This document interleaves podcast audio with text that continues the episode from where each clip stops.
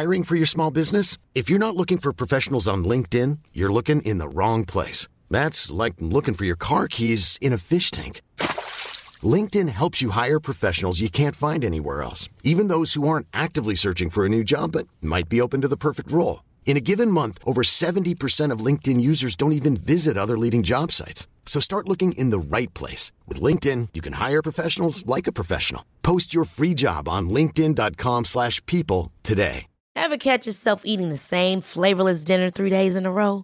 Dreaming of something better? Well, HelloFresh is your guilt-free dream come true, baby. It's me, Gigi Palmer. Let's wake up those taste buds with hot, juicy pecan-crusted chicken or garlic butter shrimp scampi. HelloFresh. Stop dreaming of all the delicious possibilities and dig in at HelloFresh.com. Let's get this dinner party started. Here's a cool fact.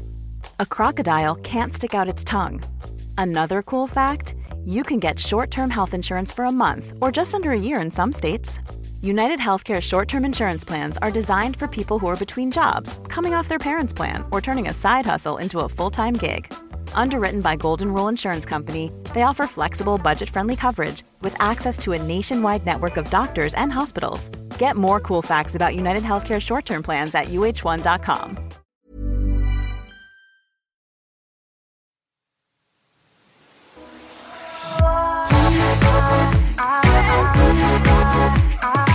Ja, vad har hänt i veckan? Vi har hamnat rakt i ett otrohetsdrama. Ja, verkligen.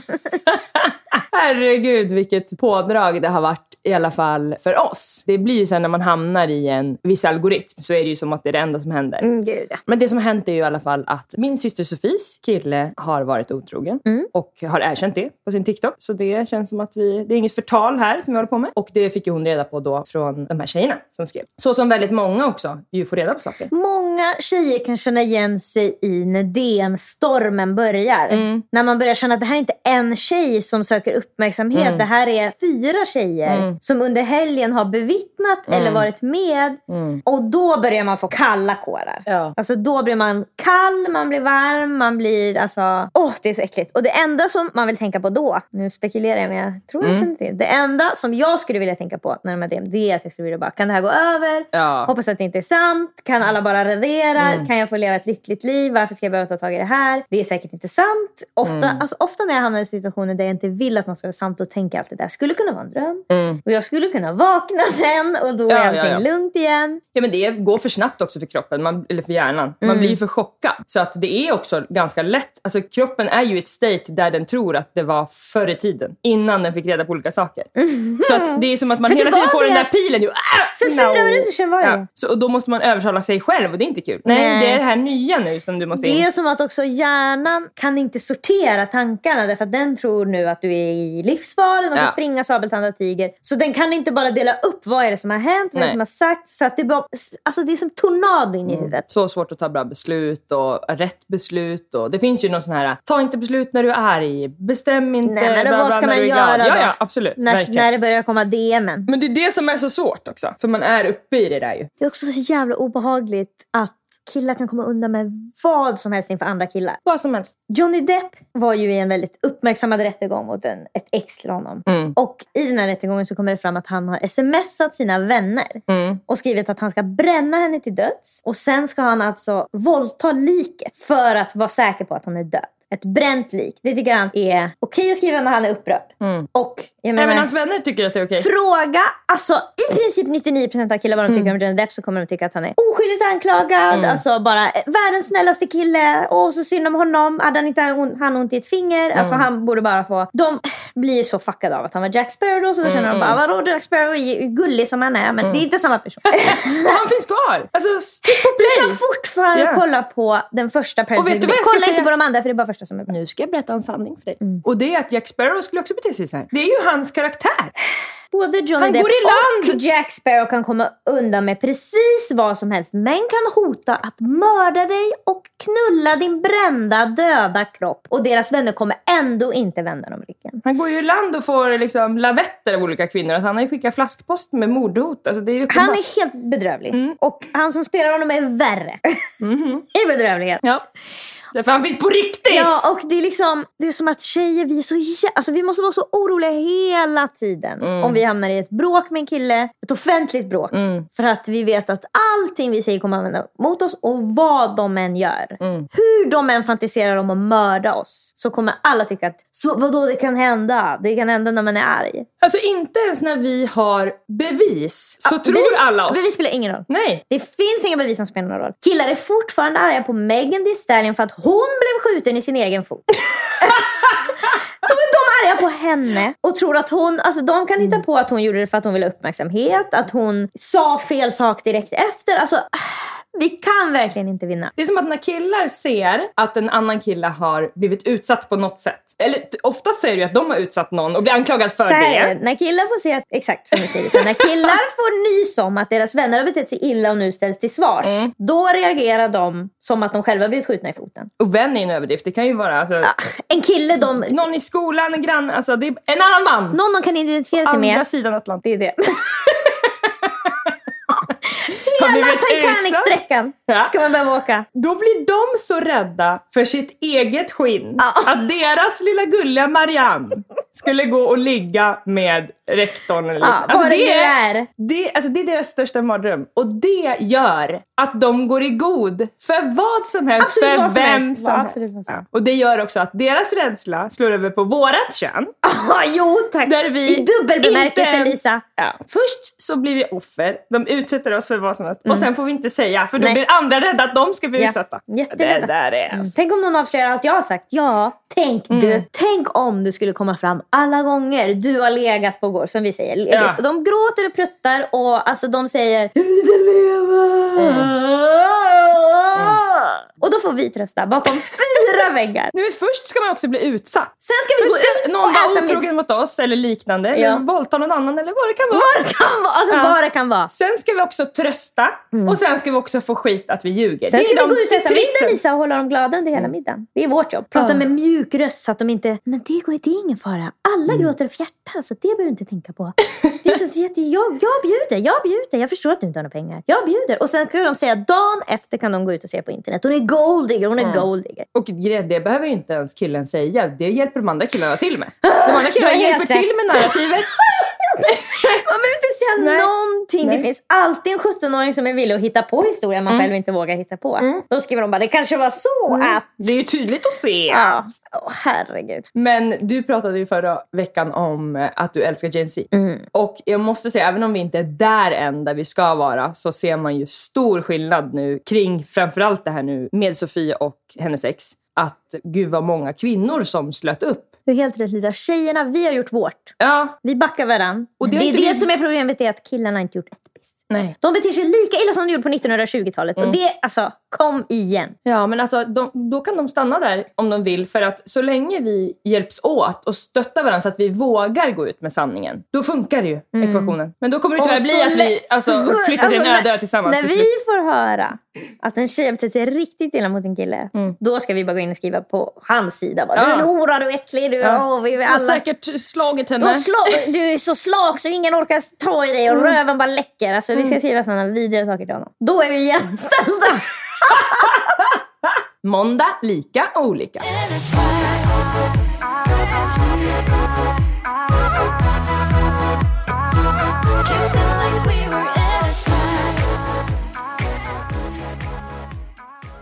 Intuition eller rädsla? Öppna mejlkorgen! Hej stora systrar, jag är 22 år och den äldsta av 4 syskon. Dock känns det för mig som att vi är 7 i syskonskaran tack vare att jag har 3 stora systrar i er. Ni är på många plan både förebilder och livskompasser för mig. Jag har Lisas förmåga att lägga rosa glitter på allt jag tar för mig, Emelies sätt att kunna minnas absurd specifik information på grund av intressant, och Charlottes talang för att skriva på ett sätt som rör mig själv till tårar. Wow! Vad fint att beskriva om sig själv. Jag tycker också att det är så härligt för oss, för att våran verklighetsbild vidgas ju av att folk säger att man kan ha den här blandningen. För vi har ju inte den. Nej, vi tycker det verkligen... finns 3 personlighetstyper. Ja, verkligen. Och de blev viking. Ja. Men nog om min otroliga personlighet och nu till min mindre otroliga livssituation. Tack vare avsnitt 115 lämnade jag min förra pojkvän. Den lyssnarfrågan ni läste upp och ert svar på den fick mig inse att jag inte var kär. Kanske har jag aldrig varit det. Lisa och Henriks ömhet blev min måttstock. Jag ville ha det mjuka och passionerade jag såg i er. Annars fick det vara. Otroligt. Otroligt, jag menar det. Det är också något som man bara... Alltså man kan ju ha som bild av ens relation. Mm, du har inte tänkt att det som folk tänker på när de tänker på er är att ni är ömma. Jo, men folk skriver det väldigt ofta. Ja, att ni är gulliga mot. Men jag känner ändå att jag har varit väldigt öppen i podden om att vi... Alltså han är ju bipolär och vi har ju liksom våra problem. Och det ena utesluter ju inte det andra. Precis, och jag tror att det som folk väldigt mycket ser i oss är ju att vi är väldigt kära. Mm. Och att vi har absolut ömhet och det de ser är ju det som är äkta. Mm. Sen så är det liksom... Mycket man inte orkar filma. Mycket man verkligen, och som inte går att filma. Nej. Alltså på en sjuk person. Så är det ju bara... Du menar att jag ska gå till kyrkan och filma? Ja, tack gärna. Nu har jag hittat dig, en 25-årig kille som är min sambo sedan snart 2 år tillbaka. Vi har aldrig slutat romantisera varandra och vårt förhållande. Jag förstår hur det är att vara kär nu. Men för några månader sedan brast bubblan lite. Han la ut transfobiska memes och jag blev iskall inuti. Många verkligen. Man kan blunda länge för det där. Tyvärr. Men det som är synd är, det handlar inte om ett issue. Nej. Det handlar om ett personlighetsdrag. Ja, verkligen. Som och är väldigt alltså dumt att ha. En åsikt som ju också är, alltså man inte kan leva med, det är ju det. Jo, men även det jag menar är att man kan blunda för det länge, men inuti växer ju ett hat mot den här personen. Jo, men om man känner, okej, om du kan hata människor på det viset, alltså det finns inte en kille som bara hatar bögar. Då har han i sitt hjärta en ondska som kommer att sprida sig till alla som lever på ett sätt som han inte tycker eller som stör honom på något sätt. Jag skulle vilja översätta ondska till rädsla ju. Absolut. De är rädda. I vissa fall är det faktiskt ondska, Lisa. Jag sa att det han lagt ut gjorde mig riktigt illa till mods. Svaret blev att, ska du få ångest för att jag lägger ut en meme så kommer det inte att funka. Det måste du förstå själv. Han tycker att det är humor. Man måste och hon är för känslig. Hon är för känslig. Alltså grejen är, det här är väldigt vanligt med killar när de är tillsammans med en kvinna. Att kvinnan säger, jag känner så här på grund av det här. Och då säger de, ja då är du för känslig. Så det här går inte att lösa. Det är aldrig så att de säger, jag känner så här. Och de säger, okej, då måste vi ta hänsyn till det. Ja. Utan då säger de bara, sluta känns så. Men det går inte. Vad pratar de om? Och där tycker jag att det är viktigt att ta upp den här kompassen som vi har pratat om många gånger, där det är ju hur viktigt är det för dig att lägga upp det här, hur viktigt är det för mig att du inte lägger upp det här, hur kan det vara, för då blir du helt rätt Lisa, då ser man ju då svart blir det ju 2 för honom och 8 för henne, och då blir det jättetydligt, men det blir för svårt när man står med ord mot ord, att man säger att du ska inte göra det för han vill inte bli styrd och hon vill inte behöva skämmas. Det är ju det som är grunden. Och absolut. Jag förklarade att det inte handlar om mimen i sig utan vad den grundar sig i, att jag aldrig vill behöva acceptera en medveten transfobi.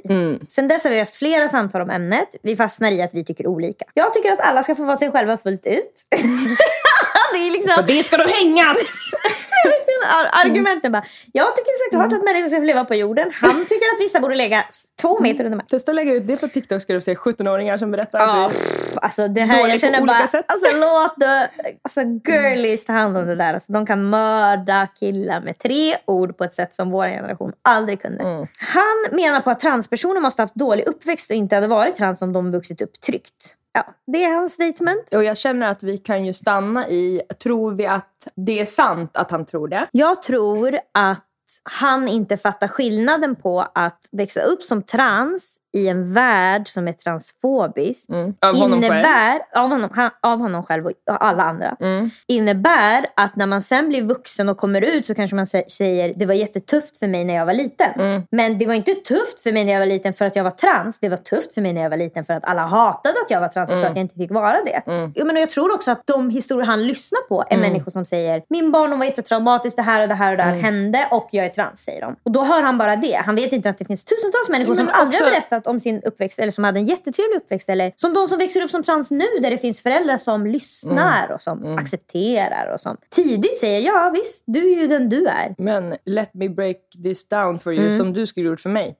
Vad spelar det för roll om man blir trans av att ha haft en dålig barndom? Ska man få ännu mer hat då? Du är helt rätt. Om man säger jag är trans och jag mår väldigt dåligt av att inte få vara ute som den jag är och jag mår bra när jag får vara det, då spelar det ingen roll vad som Så enligt hans världsbild så är det alltså så att någon har mått en person växer upp. Mår så pass dåligt när den växer upp så att den hittar en snuttefilt eller blir tvungen att vända sig till någonting som en stor del av världen och samhället ger en hat för. Blir jättearg. Ja. Och då tycker han, då ska jag också hata den personen. Vad har den situation gjort mot honom? Du har helt rätt. Jag tror inte att hans bild stämmer. Men om den gör det så är det sjukaste som har hänt.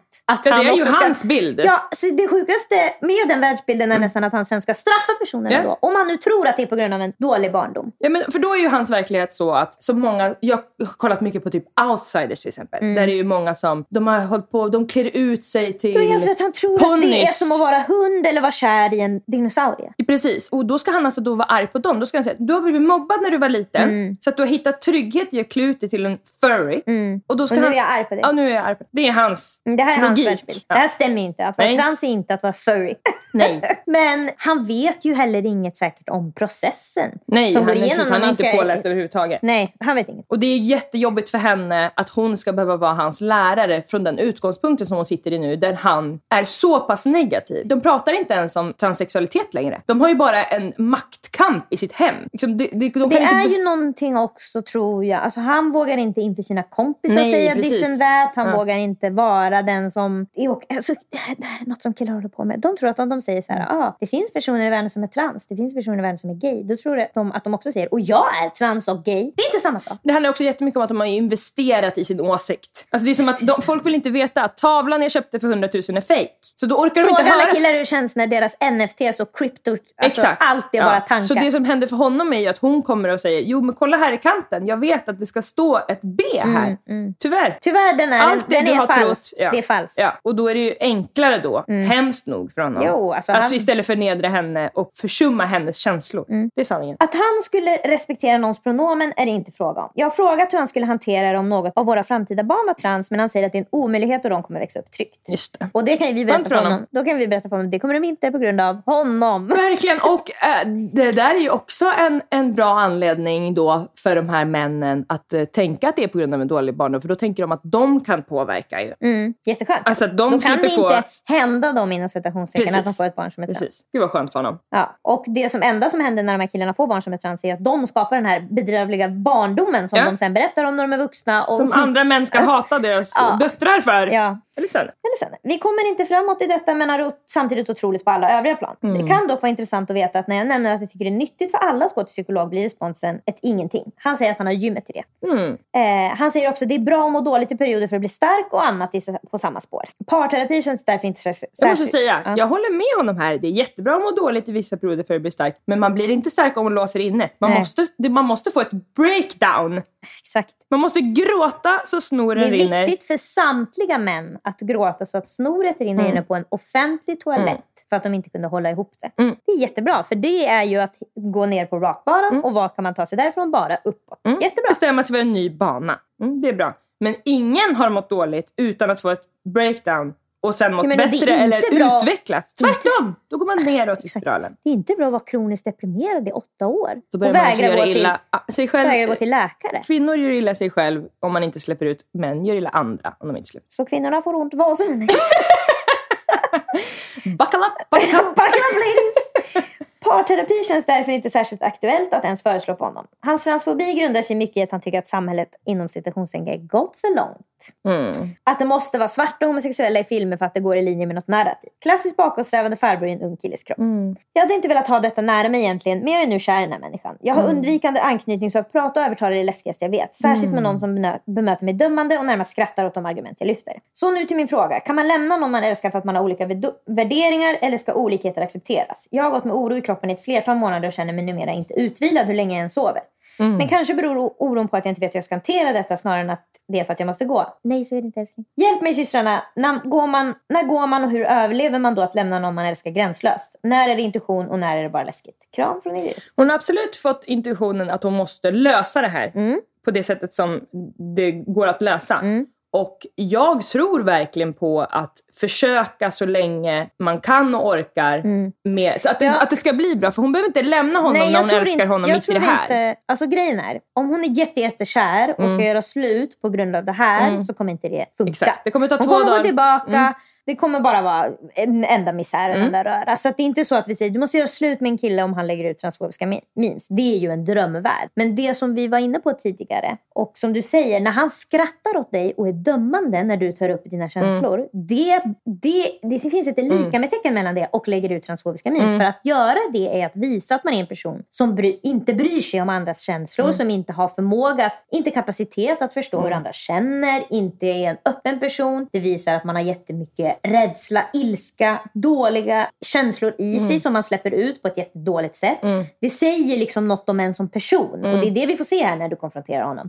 Det är därför det inte är så här, man kan acceptera olikheter. Ja, det kan man göra. Man kan tycka olika om saker i relation. Det är inget konstigt. Men det finns vissa gränser som om man går över dem så är det inte en enskild grej. Det är inte, han vill inte använda folks riktiga pronomen. Det är ju liksom i ett vakuum så säger folk, men det är väl inte så farligt. Eller det är ju en grej. Men det finns inte i ett vakuum. Det säger jättemycket om hans resten av hans personlighet. Det säger något om hur han skulle hantera framtida barn. Det säger något om hur han bemöter det i en diskussion, vilket vi ju har fått höra också. Det säger jättemycket om honom. Det säger något om vem han skulle rädda om det blev en naturkatastrof. Det säger någonting om vad han tycker om hemlösa. Det säger något om vad, liksom, jättemånga saker. Det säger något om vad han kommer stå, om det till Sverige kommer bli en fråga om att abort ska vara lagligt eller inte. Ja. Vi vet redan vart han kommer ställa sig, tyvärr. Eller det finns indikationer på att han kanske hoppar över på en ganska dålig sida. Och det, jag tänker att det hon får hoppas på är att det här kommer bara från att han inte förstår eller att han är rädd för någonting. Och om hon då är beredd att vara den kvinnan som ska lirka upp det här, vilket jag tror att hon kanske är ett tag i alla fall, eftersom att hon älskar honom. Det kan man göra. Du kan också göra slut som ett hot för att många killar kommer krypande tillbaka och säger, vad ska jag göra? Exakt. Nu sa hon ju att hon var väldigt rädd för konfrontationer och sånt. Men hon kan ju också sätta sig ner, liksom, skriva ett brev eller ett sms, eller skriva ett sms och säga, ikväll när du kommer hem så ska vi prata om en sak eller prata om det här. Hon får köra Jonah Hill och säga, this is my boundaries. Ja, men helt ärligt. Ja, och det här är en rimlig boundary jag har. Ja, och också kanske förklara för honom, om han är någorlunda smart så kan hon ju säga, för mig känns det här 8 av 10. Hur viktigt känns det för dig att lägga upp det här? Det är ju det första, men sen är det också, sen har han ju också de här åsikterna. Exakt, så men det är ett annat, alltså, exakt, det är en trappa. Ja, det är verkligen nummer 1, säg det kanske inte framför min familj. Och det som de här killarna aldrig fattar är att de tror att folk som är trans, det ska de se på dem, det ska de veta redan innan, och de finns inte i deras närhet. Det finns alla typer av människor överallt, hela tiden. Det är där man måste tänka på vad man säger. Så kan jag ibland känna när jag befinner mig i ett rum där jag inte riktigt vågar säga något, eller något inte egentligen kanske är min fråga. Exempelvis, det här är ett gammalt exempel. Jag var på mitt jobb och någon pratade om att Bianca Ingrosso hade gjort 1 eller 2 aborter, vad det nu var. Just det. Jag själv hade gjort en abort. Men jag kände att det var en kvinnofråga. Och jag kände att det kan finnas folk i det här rummet som har gjort aborter utan att vi vet om det. Eller folk som försöker bli gravida eller liknande. Ja, eller kommer göra en abort, vad det nu var. Och då sa jag, ja, det får ju hon göra många gånger hon vill, och jag har inte hört någon nämna att hennes kille vid 2 tillfällen har gjort en människa gravid. Nej, som inte ville det. Ja, och inte tänkt på konsekvenserna av hans egen sats. Det sa du i det fick jag säga. Matrummet. Ja, det fick jag säga. Det fick jag säga. Ja, men ja, jag var tvungen att säga det. Ja. Därför att jag sa såklart inte sats, utan jag sa bara, man kan också fundera kring att ingen diskuterar varför hennes kille har varit med om 2 aborter. Alltså varför han har varit involverad i 2. Du är så himla bra på att ofta när folk säger sådana där saker så kommer det med en underton av aggressivitet. Man måste vara jätteförsiktig. Du säger saker väldigt sakligt så att inte folk känner sig hotade. Ofta säger jag också som att ett väldigt bra sätt att göra det på, ska jag säga, det är att liksom ta med gruppen som att vi alla tänker samma. Precis. Då säger jag, och det är så sjukt att vi, när sånt här kommer upp, då tänker vi aldrig på. Då säger vi som att jag också har varit lika dum som den andra, för att det har jag säkert. Ja, men gud, vi alla, innan man fattar allt det. Vi pratar om samhället, och jag bara lyfter en annan fråga för att diskussionen dog ut på 1 sekund. Ja, men vi är ju inte perfekta, herregud, det kommer groder hela tiden, och man liksom är styrd av olika saker, men det viktiga är bara att hela tiden vara intresserad av att ta sig framåt och inte skada någon. Ja, och att tänka efter. För att man går ju i invandrarmönster. Det där kan man också tänka på. Alltså han tänker inte på att han kan ha en kusin som är trans. Som är 12. Som ser att han lägger upp det här. Eller hör att han pratar om det här. Och det tar liksom flera år till för den här 12-åringen att komma ut. Vilket innebär att den kommer påbörja puberteten. Och den hade kanske velat komma ut tidigare och få stoppa vissa grejer. Eller det kanske gör att liksom, det tar längre tid för den att få leva som sig själv.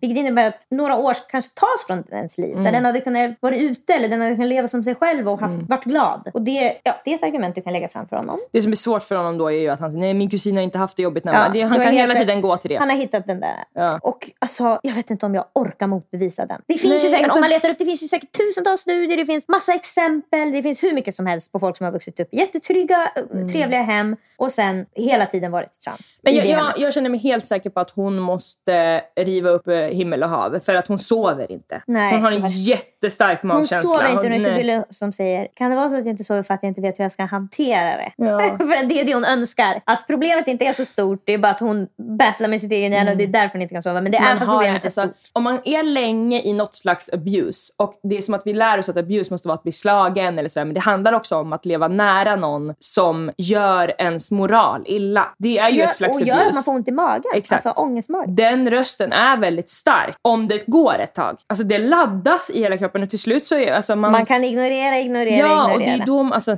nu citerar jag inte det på det här, men det känns som att det är då många kanske får dålig matsmältning, man kan få dålig hy. Man kan få alla de här grejerna. Ja. Precis, det är då man börjar få förstoppad eller alltså. Ja, verkligen. Eller ont under armarna, ju som jag hade i en relation. Du hade ont under. Jag gick till läkaren, jag har ont, alltså jag vaknade på nätterna för att jag hade så ont under min armhålor. Alltså förstår. Från ingenstans. Det fanns ingen anledning. Varför gjorde det ont där? Och de får ont i öronen. Ja. Man ser att de får ont i alltså under hakan, halsen, det är svullet. Det är ångest. Ofta. Det kan vara ångest i alla fall. Ångest kan ge de här symptomen. Och även verkligen sömnlöshet. Nej, men, okej, men nu måste vi komma på en plan. Du var inne på det. Hur ska hon säga det? Hon har ju, jag hör ju på hennes mejl att hon har ju bestämt sig för att hon kan inte få barn med en sån här person. Hon kan inte fortsätta leva med en sån här person. Men hon älskar honom. Det är det hon skriver. Exakt. Ja, så det. Hon måste nu hon behöver inte då vara rädd för att de ju ska göra slut om han fortsätter vara så här. Hon kan vara rädd för känslan men inte rädd för framtiden då, om jag ska säga så. Helt rätt. Så hon måste konfrontera honom. Det är, hon kanske är rädd, men det kallas ju dra plåstret för en anledning. Vill du sova? Det finns två vägar. Nummer 1, han fortsätter vara en idiot och honom kan du då ändå inte skaffa barn med att leva med. Eller så råkar hon göra det och känn hur det känns i magen. Ja, tänk på den tanken. När din fantastiska lilla barn kommer till dig och säger flicka. Och gör du abort då kommer de prata om dig. De pratar om dig i fikarummet. Och alternativ 2 är du når honom och han börjar tänka på ett annat sätt. De är unga, alltså det är inget är omöjligt. De älskar varann.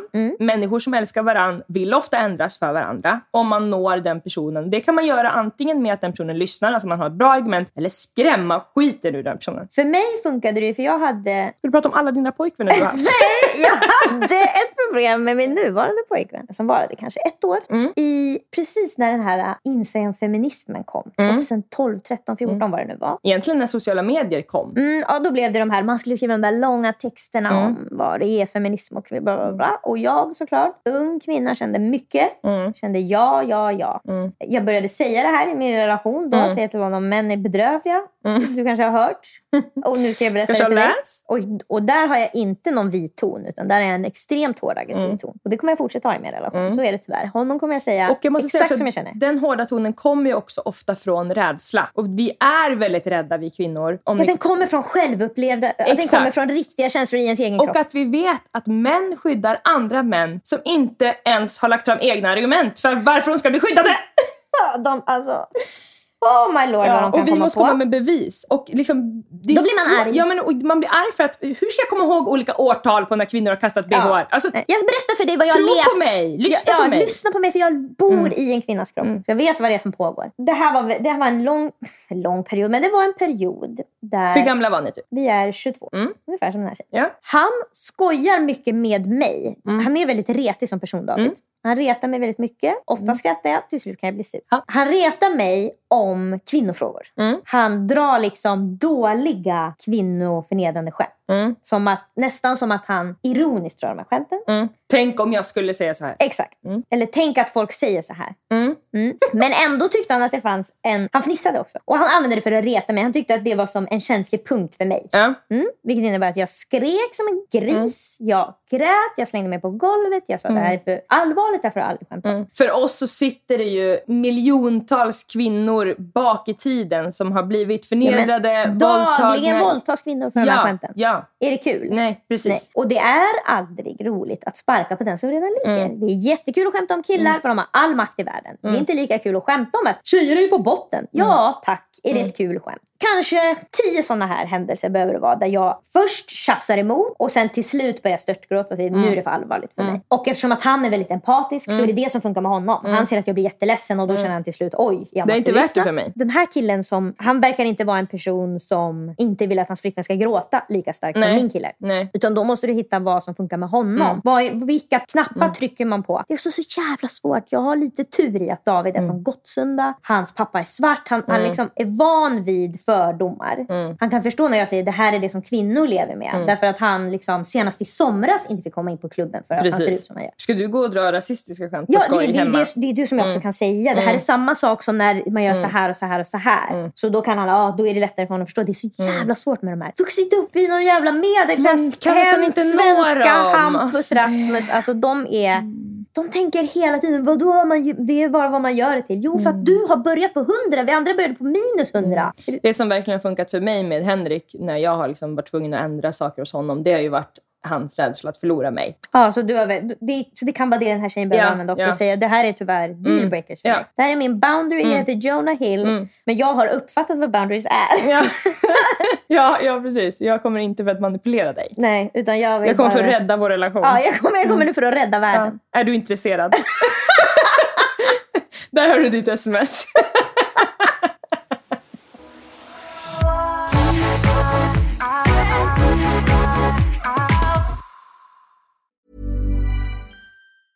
Small details or big surfaces, tight corners or odd shapes, flat, rounded, textured, or tall. Whatever your next project, there's a spray paint pattern that's just right. Because Rust-Oleum's new Custom Spray 5-in-1 gives you control with 5 different spray patterns. So you can tackle nooks, crannies, edges, and curves without worrying about drips, runs, uneven coverage, or anything else. Custom Spray 5-in-1. Only from Rust-Oleum.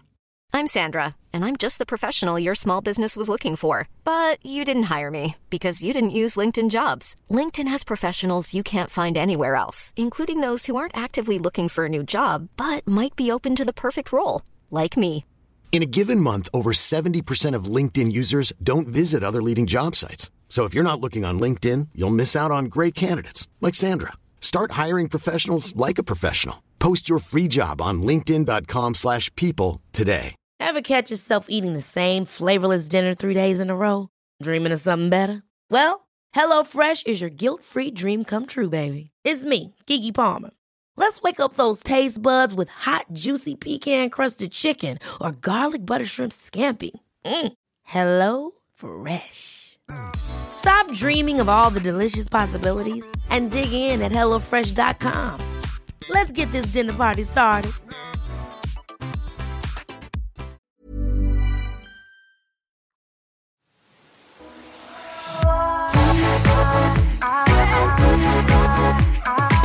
Dags för Du må Stockholm tänker högt. För 3 dagar sedan så ringde jag Emily och var alltså spillra på ett öppet hav. Alltså jag hade blivit den årliga ensamseglaren som liksom i det här töcknet och virvaret. För det är ju ingenting som jag ögonblickligen kommer på. Det är ju inte som att få ett slag över näsan och börja blöda näsblod direkt. Och liksom, det är ju någonting som man kan konstatera. Här är någon som blöder näsblod.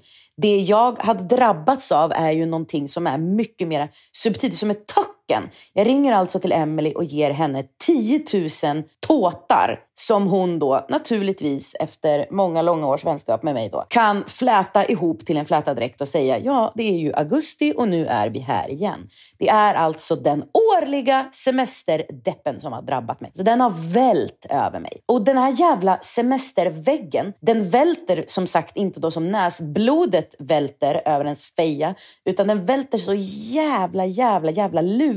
Det tar fan, varje år tar det ungefär lika lång tid för mig att greppa att det liksom är in i den där jävla dimman som jag är på väg. Nej, nu kommer jag på en ännu bättre metafor. Nu kommer jag på, det är ju precis som ni vet i Emil, när liksom hur dimman porträtterades. Att när man ser dimma från håll så ser man där borta i dimman.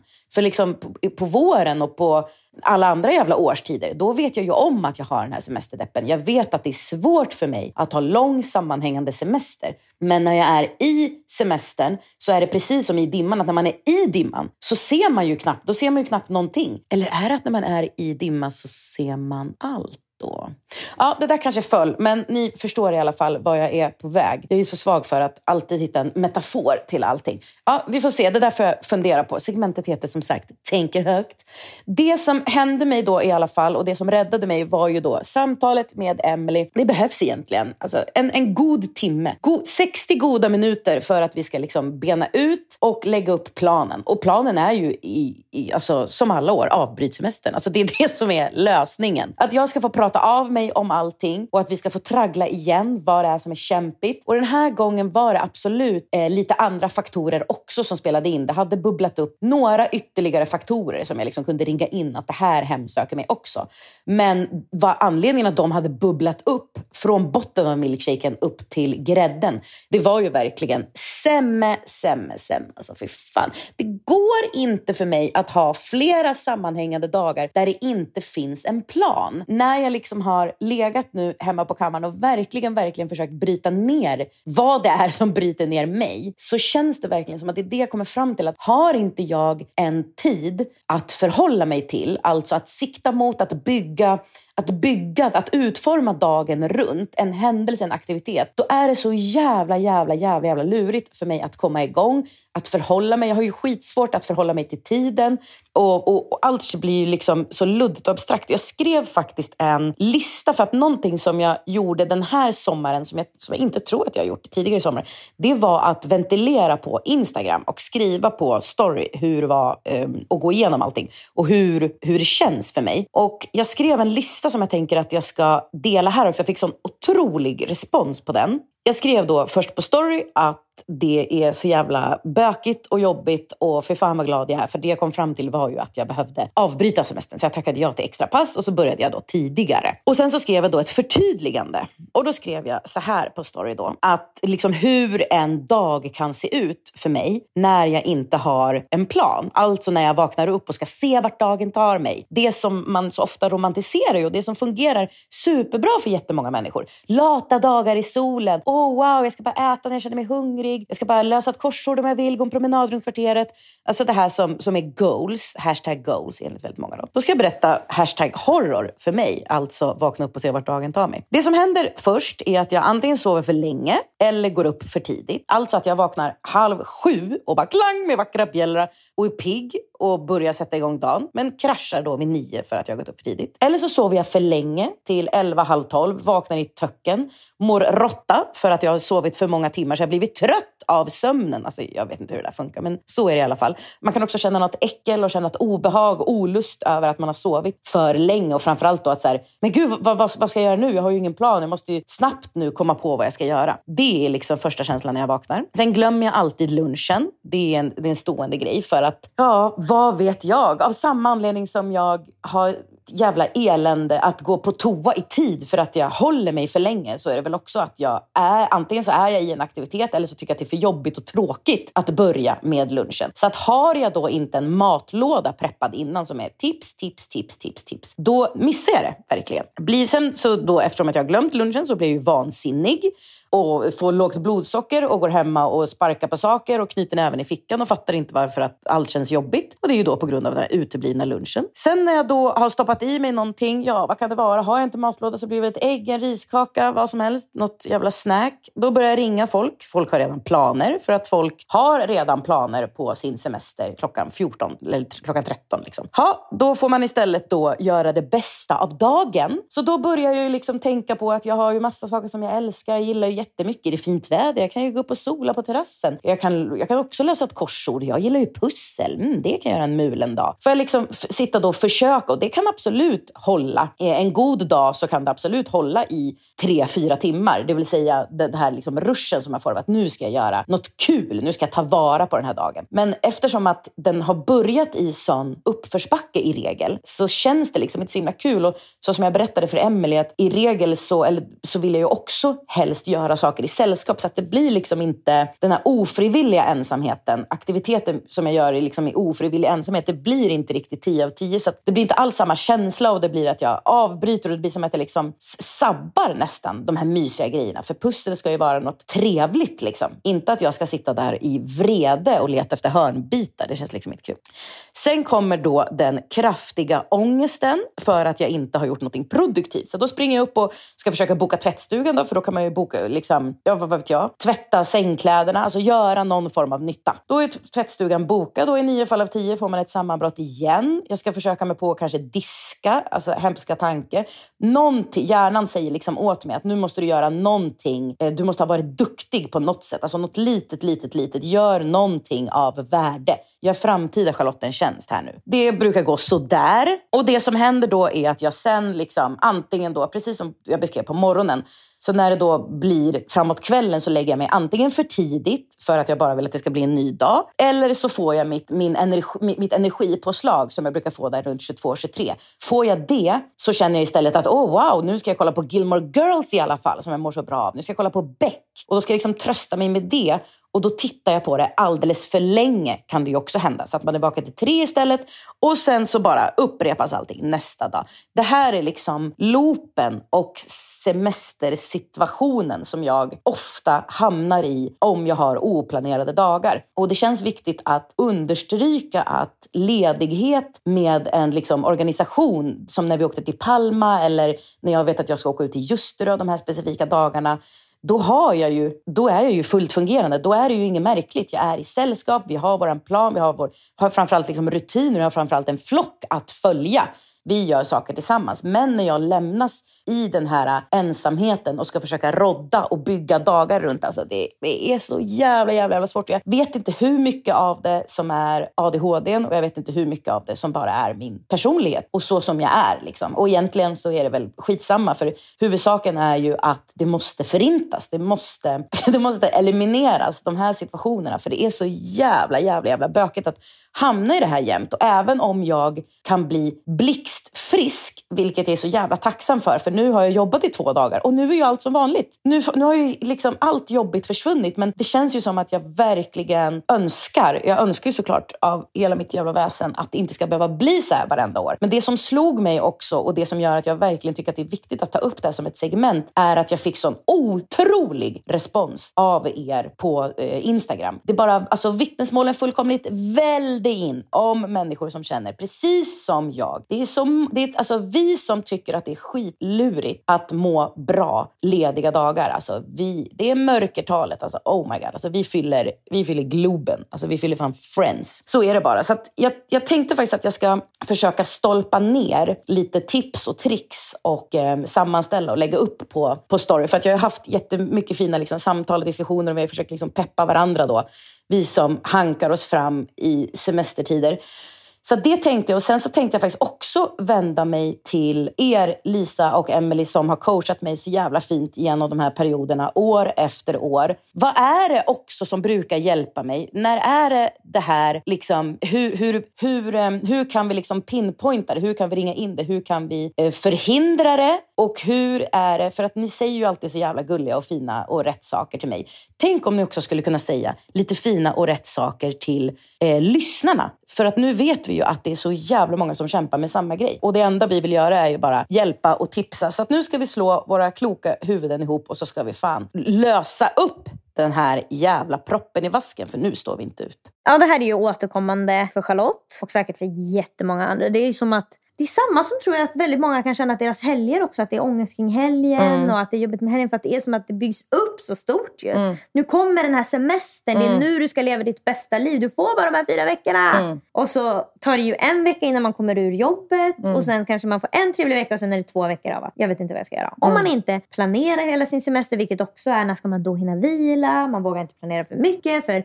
något år har man planerat och känt att jag fick inte ens någon semester, för jag bara var iväg och flängde, och olika personer drog i mig. Så det är är väldigt svårt. Och en ytterligare faktor som inte hjälper Charlotte här är att hon bor själv. Mm. Och när man bor själv så har man exakt de där dagarna. Ibland. När man, alltså för mig är det verkligen, om ingen ser mig, alltså då kan jag verkligen förfalla. Men vi är ju också ett flockdjur. Alltså vi ska inte bortse från det. Det är konstigt egentligen att bo själv. Det är klart att vi tappar rutiner. Sen har vissa lättare och vissa svårare. Men vi, alltså, under en lång tid ska vi inte bo själv. Nej. Då är vi utskickade från flocken. Det är inte konstigt att ångesten kommer. Det är bara hallå, du måste hitta någon eller dö. Ja. På savannen. Solen gassar. Ja. Gamarna börjar cirkulera. Det är det som händer. Det är ingen bytta som faller snabbt. Gamarna kommer en långt upp. Först ser man dem inte. Nej, sen ser man en. Till slut är det 8 stycken som åker runt, runt, börjar picka på axeln. Det är bara, wow. Ni kan inte berätta innan jag är död. Mm. Idiots. Alltså, vilka tips brukar vi komma med? Jag är ganska specifik. När jag pratar med en person så ger jag tips till den personen. Mm. Så till Charlotte så tipsar jag då om olika, liksom, som jag vet funkar för henne. Att hon ska ha en kompis där. För då måste hon, det som funkar också för oss som förfaller när vi själva är, att om någon annan är där så kan vi låtsas vara en fungerande människa ett tag. Och då kan man också säga typ, men gud, jag har inte diskat fast det bara ligger en tallrik. Och när ingen är där, alltså det brukar vara så mycket tallrikar. Men då kan man låtsas som att jag är en person som diskar varje dag. Eller jag brukar gå ut med soporna, så att det luktar är verkligen ovanligt för mig. Fast man, alltså, annars kan man ju ligga med sopor i ansiktet. Alltså jag är verkligen en person som kan ha jättemycket saker i sängen och sova på det hörnet som är. Jag tror att där har nästan på sakerna. Där har du skiljelinjen. Kan du skjuta undan grejerna lite och sova på det hörnet som är? Och också, det här kan jag inte längre, men det här vet jag folk som gör. Kan du, om du inte orkar bädda, sova utan sängkläder i sängen med bara täck? Alltså, båda de sakerna du har sagt nu är min största mardröm. Det är din största mardröm. Alltså det jag gör också när ångesten, när jag ser första gamen, det är ju att jag nitiskt städar, bäddar om, alltså jag ska ju ha men det så fint. Men jag tror inte du, har du problem med oss semester? Det är det vi måste tänka på. Nej, men jag har ju problem med att vara själv. Jag får ju ont i halsen och öronen efter ungefär 3 timmar. Och det är på riktigt, det är ingen överdrift. Alltså då får jag ångestsymptom. Jag är utanför min flock, alltså jag måste, hallå, du måste ut och påverka någon måste gosa med dig. 3 timmar kan man ju vara ute och leta efter bär. Exakt. Men då måste man känna, var det före flocken? Och det som funkar för mig då är ju att lajva att jag är bland folk genom att kolla på reality. Vilket är det närmaste att vara bland riktiga människor, tycker jag. Jag kan absolut inte kolla på spelfilm, för det är påhittat. Om du hamnade på en öde ö, vad tror du att du skulle göra för att stay sane? Därför att det är verkligen, jag måste säga, det är verkligen ett tips som när jag har lyssnat på olika poddar om folk som har överlevt saker. Och nästan alla som överlever, de har en rutin. Även om det finns ingen anledning att ha en rutin, men de går upp på morgonen, då går de ner till vattnet, tvättar händerna, vad det nu kan vara, letar efter en kokosnöt. De gör samma sak dag ut och dag in för att inte falla in i det här galenskapen som Charlotte föll in i. Det tror jag inget tyvärr inte att jag skulle, det skulle inte komma naturligt för mig. För jag har inte rutiner naturligt överhuvudtaget, och det har ju inte jag när ingen ser mig. Alltså då har jag inte rutiner. Utan jag går ju hela tiden på sekundkänslan jag har i kroppen och löser den ju. Då vill jag tillbaka till Adrian, kan du berätta? Jag skulle göra allt för att bli hittad. Det är allt mitt, och det är för sig. För det kan också funka att ha ett brutalt fokus. Jo, men för grejen är att jag tror att rutin är ju inte sådär, jag bajsar på morgonen, utan rutinen kan vara, alltså för din rutin kan handla om att du vill bli hittad. Jag tänder det stora bålet på morgonen. På eftermiddagen går jag och skriver SOS i sanden. Förstår du att du liksom, det är du upprepar samma grejer. Jag skulle absolut inte ha en ordning. Jag skulle inte veta när solen står i scenet så skriver jag SOS, utan jag skulle ju inte sluta göra bål tills jag blir hittad. Jag skulle ju somna när jag somnar då.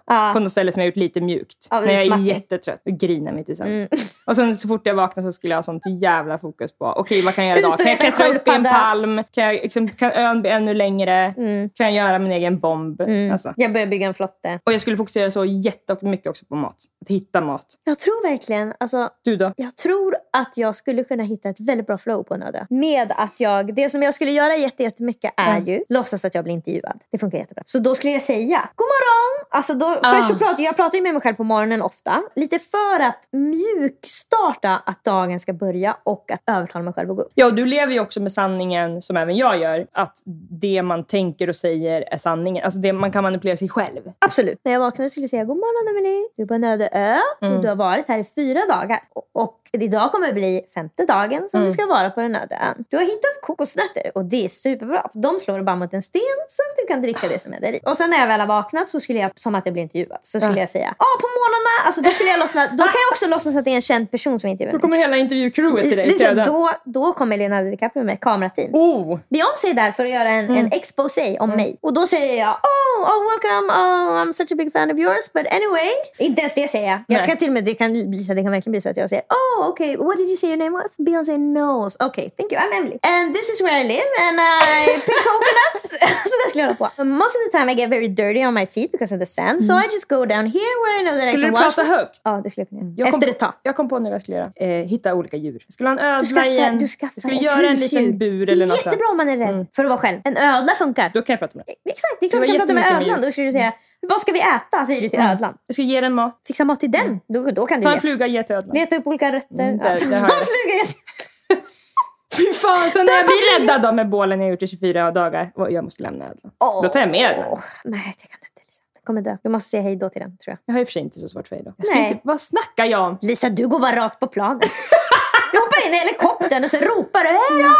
När du sitter på väg upp. Alltså, du tänker inte på ödlan. Jag skulle pussa den bak. Det som är viktigt är att du släpper ut den. Så att den inte är i buren. För då dör. Jag skulle nog hittat fler ödlor också. Två. Så de har kompisar. Ödlefamilj. Och Lisa, när du kommer tillbaka när du var ute, då kan du också berätta för ödlarna om andra ödlor du såg. Det skulle jag göra. Jag såg 2 gröna ödlor och en röd. Så där skulle jag nej, det skulle jag inte göra. Nej, det skulle vara mycket fokus bara på lägret där ödlan är. När vi ska äta och sånt där. Så jag skulle inte kunna tänka att ödlan... I och för sig, kanske efter några månader. Jo, absolut. Nu, jag pratar om 1 till 2 veckor här nu. Ja, det skulle ta lång tid för mig när jag skulle berätta vad jag sett för ödlan, tror jag. Det skulle gå väldigt fort för mig. Men det som också skulle hålla mig ganska afloat är att jag skulle tänka på hur jag skulle återberätta det här för människor sen. Jag skulle berätta för David om första natten när jag hade byggt lite tält. Alltså, då tänker jag hur jag skulle berätta det för honom, vad han skulle tycka om det. Så då är helt enkelt vårt första tips är ju att skaffa ett husdjur. Det är helt rätt.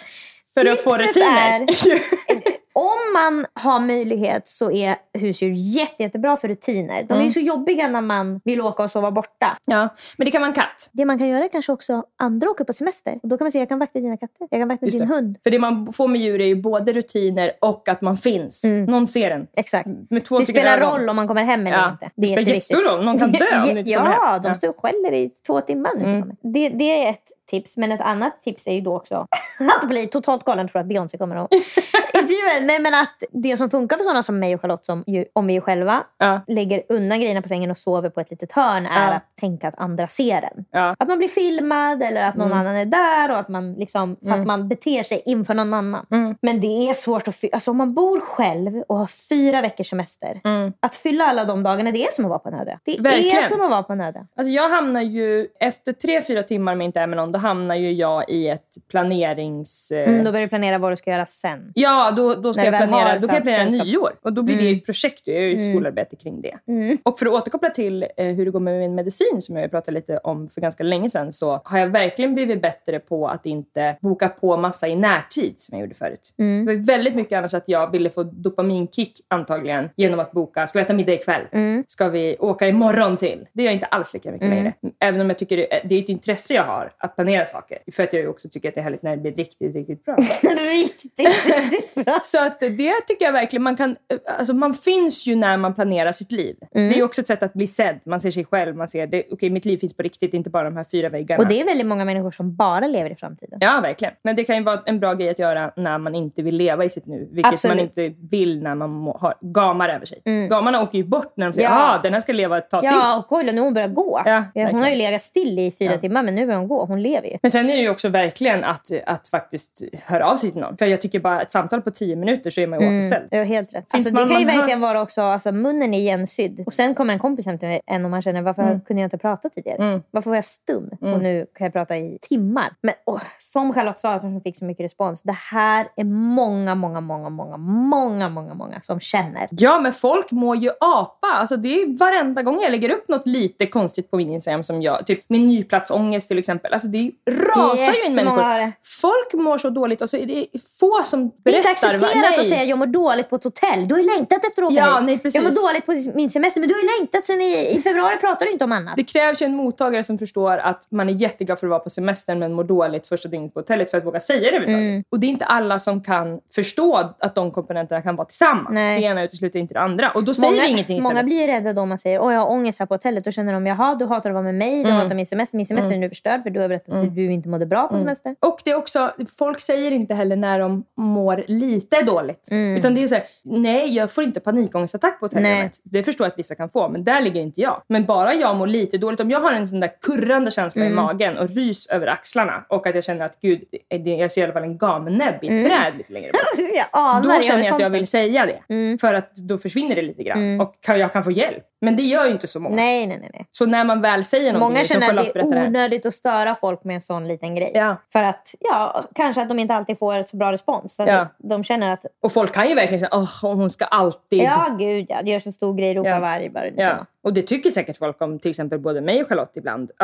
För att vi säger så fort vi mår dåligt. Och det är inte så vanligt. Nej. Men egentligen så mår alla dåligt ganska ofta. Men man säger bara när man mår väldigt dåligt. Det som är lite skillnad är också att ni är villiga att... Om du har sagt det och vi inte har en lösning, då säger du det känns okej nu när jag har sagt det och det kommer säkert gå över. Så att jag behöver egentligen inte göra något mer. Att det är en av lösningarna. Ja, och eller att om man kommer med en lösning så är ni villiga att ta till en lösningen. Alltså det är ju jobbigt med folk som är det säger, det mår dåligt. Och sen bara ska ligga med ansiktet mot väggen och man inte får fråga frågor. Alltså då kan man ju... Eller som blir elak. Alltså det är många som... Ja. Alltså... Tänk också, en annan grej man kan göra när man är i semesterdeppen är att tänka, har jag en annan kompis som kan vara i semesterdeppen?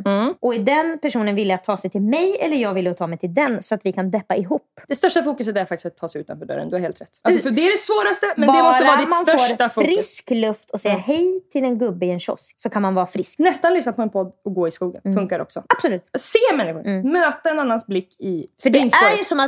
Alltså, gå handla. Det blir så många lås på dörren när man inte tar sig ut. Det bara byggs på lås efter lås efter lås. Till slut blir det så svårt att ta sig ut så man känner att det går inte. Men när man väl är ute tänker man, vad pratade vi om där inne i lägenhet? Det är hur lätt som helst här ute. Nu har jag inga problem längre. Det man kanske kan göra är ju någonting som jag kan tänka mig att du skulle kunna göra. Och det är att säga till dig själv, okej, jag kommer få ligga här bland alla böcker och deppa alldeles strax. Men först måste jag bara gå ut i 10 minuter och handla mjölk. Och sen när man kommer tillbaka då kan man ställa. Då är man en ny person. Ja, så då var det inget problem. Precis, man måste manipulera sig själv. Maila oss på likaolikapodden@gmail.com och ge gärna podden 5 stjärnor i din poddapp. Ha det så bra! Hej då! I used to float, now I just fall down. I used to know, but I'm not sure now what I was made for. What was I made for? Taking a drive, looked so alive. Turns out I'm not real, just something you paid for. What was I made for? 'Cause I don't.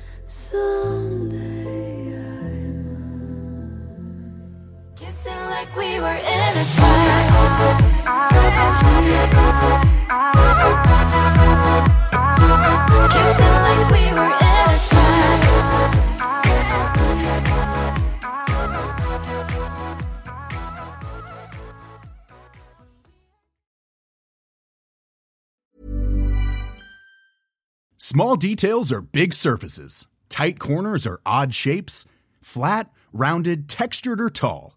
Whatever your next project, there's a spray paint pattern that's just right. Because Rust-Oleum's new Custom Spray 5-in-1 gives you control with 5 different spray patterns. So you can tackle nooks, crannies, edges, and curves without worrying about drips, runs, uneven coverage, or anything else. Custom Spray 5-in-1.